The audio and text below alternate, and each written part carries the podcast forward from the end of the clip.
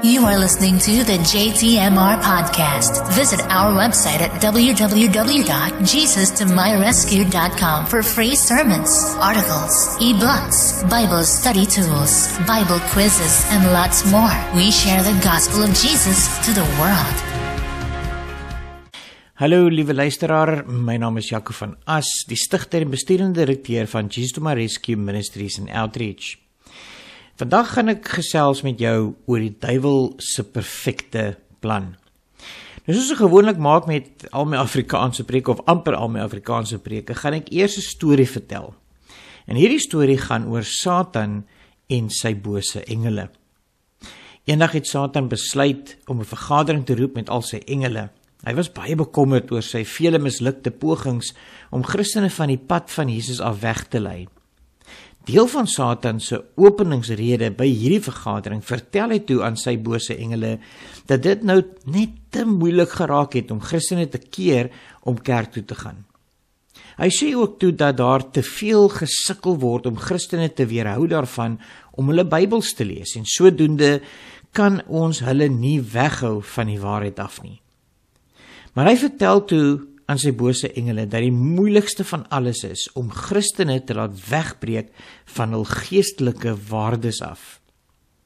Hy gee toe sy bose engele geleentheid om met so 'n paar idees voor 'n dag te kom. Maar nie een van hulle kon met goeie voorstelle voor 'n dag kom nie. In elk geval nie een wat goed genoeg was nie. En na 'n redelike lang tyd loop hy weer op na die verhoog toe en deel met almal sy nuwe plan wat hy glo die absolute perfekte plan is wat hy weet sal werk. En so begin hy toe praat. Ek het die perfekte plan geformuleer. So luister mooi.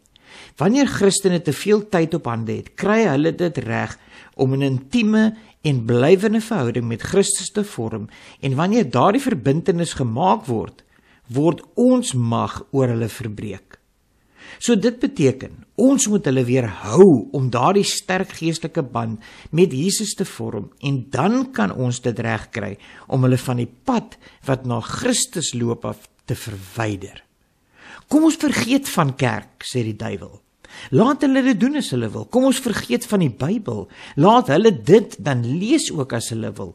Los maar die waardes wat hulle volg ook. Maar kom ons steel hulle tyd sodat hulle nie daardie ervaring in Jesus Christus kan opdoen nie. Dat hulle in daardie intieme verhouding met hom kan gaan nie. En om tyd te steel in hierdie wêreld in hierdie tye wat hulle lewe, wel dit is sommer baie maklik. So hier is my opdrag aan julle sê die duiwel. Luister mooi.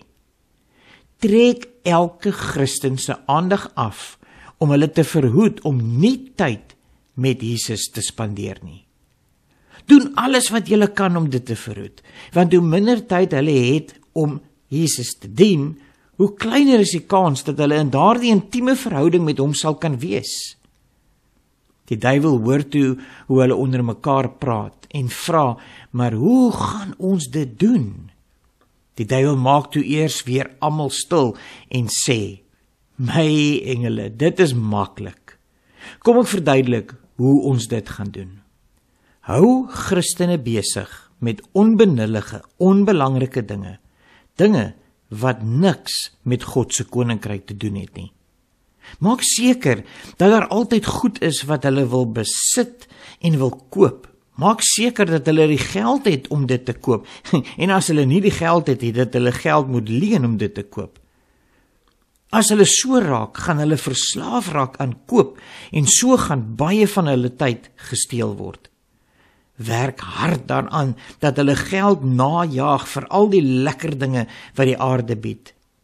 So sal almal al langer ure werk, meer tyd moet insit om daardie geld te kan verdien. Na ure werk, naweke werk. Man, dit is maklik. Hou hulle eenvoudig besig. Hoe meer hulle dan ook kry, hoe meer sal hulle dan wil hê en hoe harder sal hulle moet werk om dit by te kan uitkom. En ja, Al daardie harde werk, al daai ure wat hulle ekstra gaan insit, dit gaan hulle moeg maak, so moeg dat hulle net wil slaap wanneer hulle by die huis kom. Dit, my engele, gaan veroorsaak dat mans en vrouens minder tyd met mekaar sal hê, dat ouers minder tyd met hulle kinders sal hê. En ons almal weet wat dit doen aan hulle wanneer die gesinsband gebreek word. Hulle gaan dan sommer lekker baie beklei ook en dit sal hulle besig genoeg hou om te verhoed dat daar tyd vir Jesus is deur alles wat gebeur. Van die engele sê toe maar daar is baie lui mense. En hierdie baie van hierdie lui mense, hulle gaan nie noodwendig hierdie lang ure wil werk nie, maar die duiwel, hy antwoord Nee, dit is maklik. Maak seker dat daar genoeg rekenaars is, selfone, games, films om te kyk en en en. Ai my engele, die films en die stories werk ook goed want daar werk ons so sommer goed in wat hulle aandag sal aftrek wanneer hulle daardie films kyk en hulle sal weghou van Jesus af.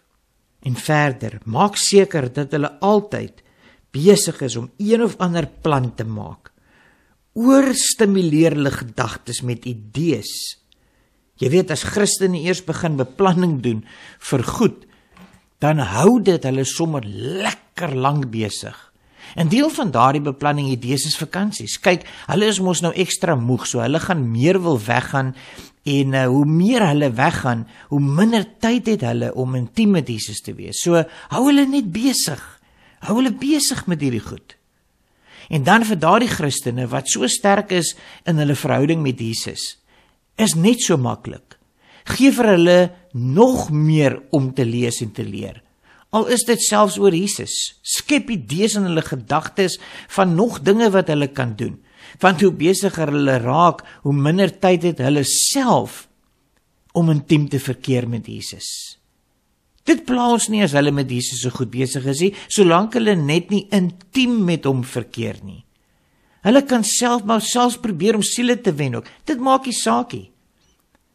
Maar verdring hulle lewens met soveel goeie sake dat hulle nie die tyd het en die krag het om by Jesus te kom nie en nuwe krag by Jesus te gaan soek nie.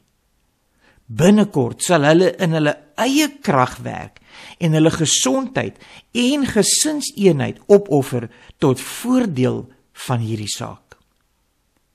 Die bose engele was in ekstase en het gejuig en hande geklap en almal het hierdie vergadering verlaat met 'n positiewe houding en was gemotiveerd om baie sukses te behaal. Liewe broer en suster, Wat 'n groot vergadering was hierdie nie. Ek dink hierdie vergadering was seker een van Satan se suksesvolste ooit. Want kyk net, hoe gaan dit in hierdie wêreld? Kom ons dink gou terug. Kom ons probeer onthou hoe dinge was 50 jaar gelede. Dalk weet jy nie hoe dit 50 jaar gelede was nie, maar jou ma of jou pa of ouma of oupa, wel, jy sal sekerlik dit al by hulle gehoor het. Daar was baie tyd vir 'n man en 'n vrou saam. Ouers en kinders. Tyd as gesin. Tyd vir saam godsdiens hou. Tyd om alleen te wees en stil te sit op die stoep met 'n lekker koppie koffie en met God te praat, saam te lag en ook saam te huil. Daar was tyd gewees om dinge uit te praat. Nie net met jou mense nie, maar met Jesus. En nie net om te praat nie, maar om God se stem te hoor. Diep gesprekke te voer met jou Skepper. Selfs om met hom te redeneer. En ek sê nou wel, dink terug hoe dinge was 50 jaar gelede, maar dit is selfs 40 jaar gelede of 30 of 20 jaar gelede en selfs 10 jaar gelede. Hoekom? Want dinge gebeur net al vinniger tyd raak al minder. Daar is al meer wat gedoen moet word, gereël moet word, geld wat gemaak moet word. Ja, ons het almal geld nodig om te oorleef, ek weet. Maar broer en suster, waar gaan ons die lyn trek? Waar gaan dit stop? Of gaan ons maar net wag dat die dood ons tref voor ons gaan rustig geraak en begin aandag gee aan die dinge wat belangrik is? Jy weet dit laat my dink aan 'n Engelse preek wat Karen Swart gedoen het raak in 'n tyd. Sy het verwys na Lukas 10 vers 41 en 42. Kom ek lees dit vir jou. Martha, Martha, jy kwal jou tog oor so baie dinge. Daar is regtig net een ding wat nodig is om oor besorg te wees. Maria het dit ontdek en ek gaan dit nie van haar af wegneem nie. Halleluja. Broer en suster, daar is net een ding wat belangrik is en dit is Jesus.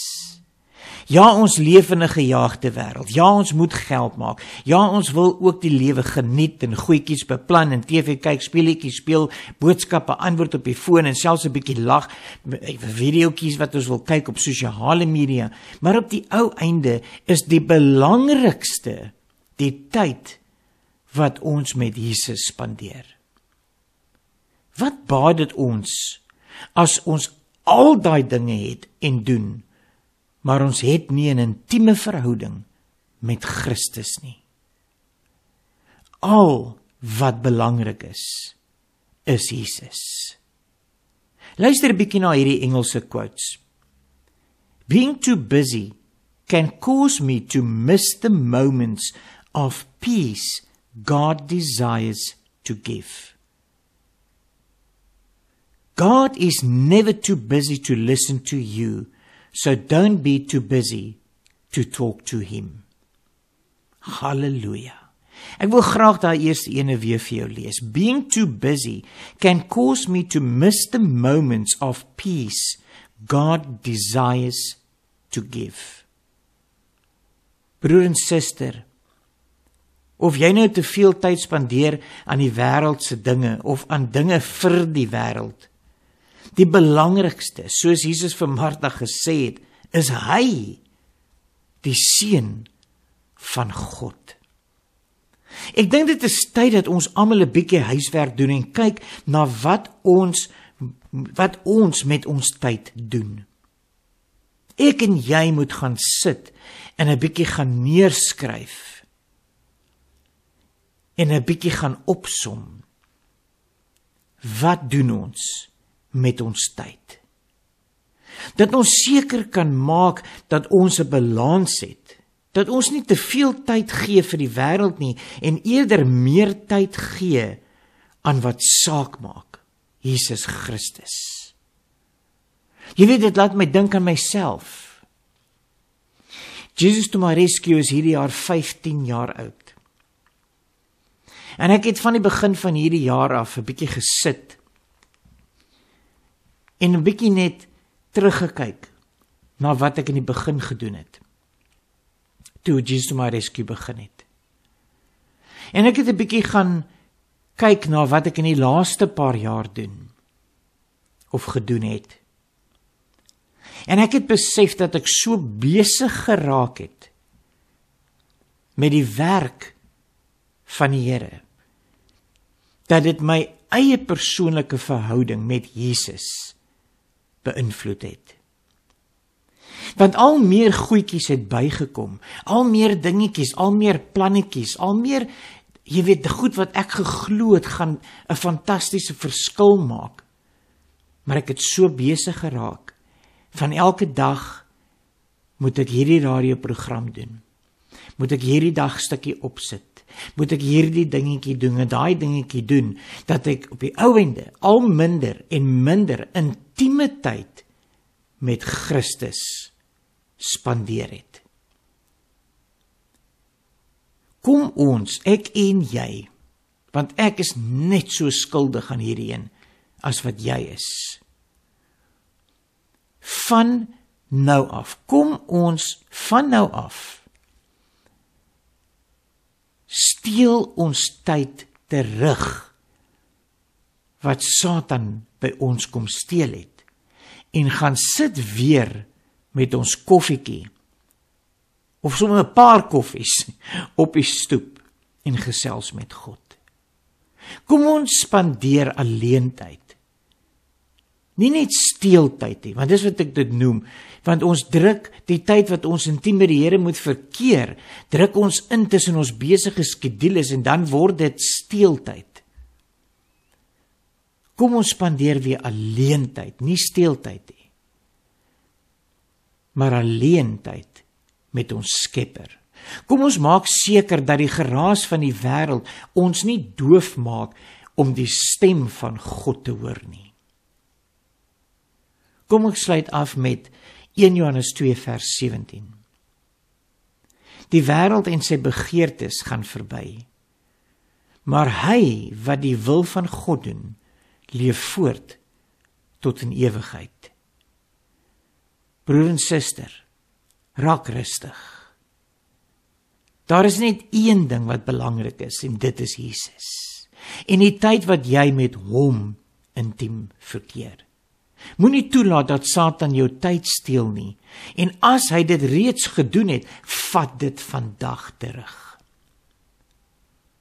Kom ons sluit ons oë.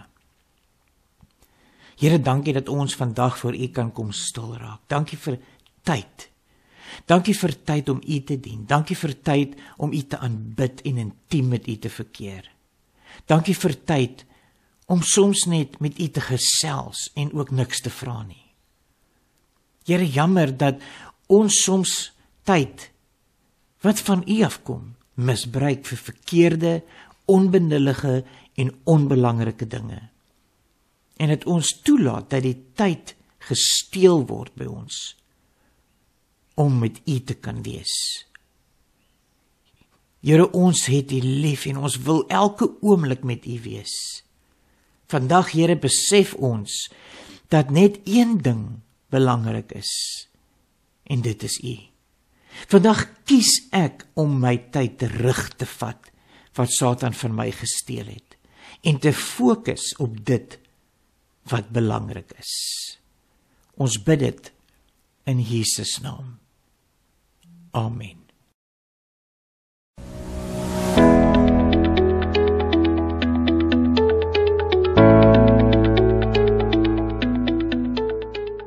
Thank you for listening to this JTMR podcast brought to you by Jesus to My Rescue Ministries and Outreach. Visit our website at www.jesustomyrescue.com for more great content that will help you grow in your relationship with our Lord Jesus Christ. If you need prayer, send us a WhatsApp to plus two seven double six four six eight three six three five. Alternatively, send us an email to support at jesustomyrescue.com. You can also find us on most social media accounts such as Facebook, Twitter, TikTok, and many others. Just search for Jesus to My Rescue. God bless you. Bye bye.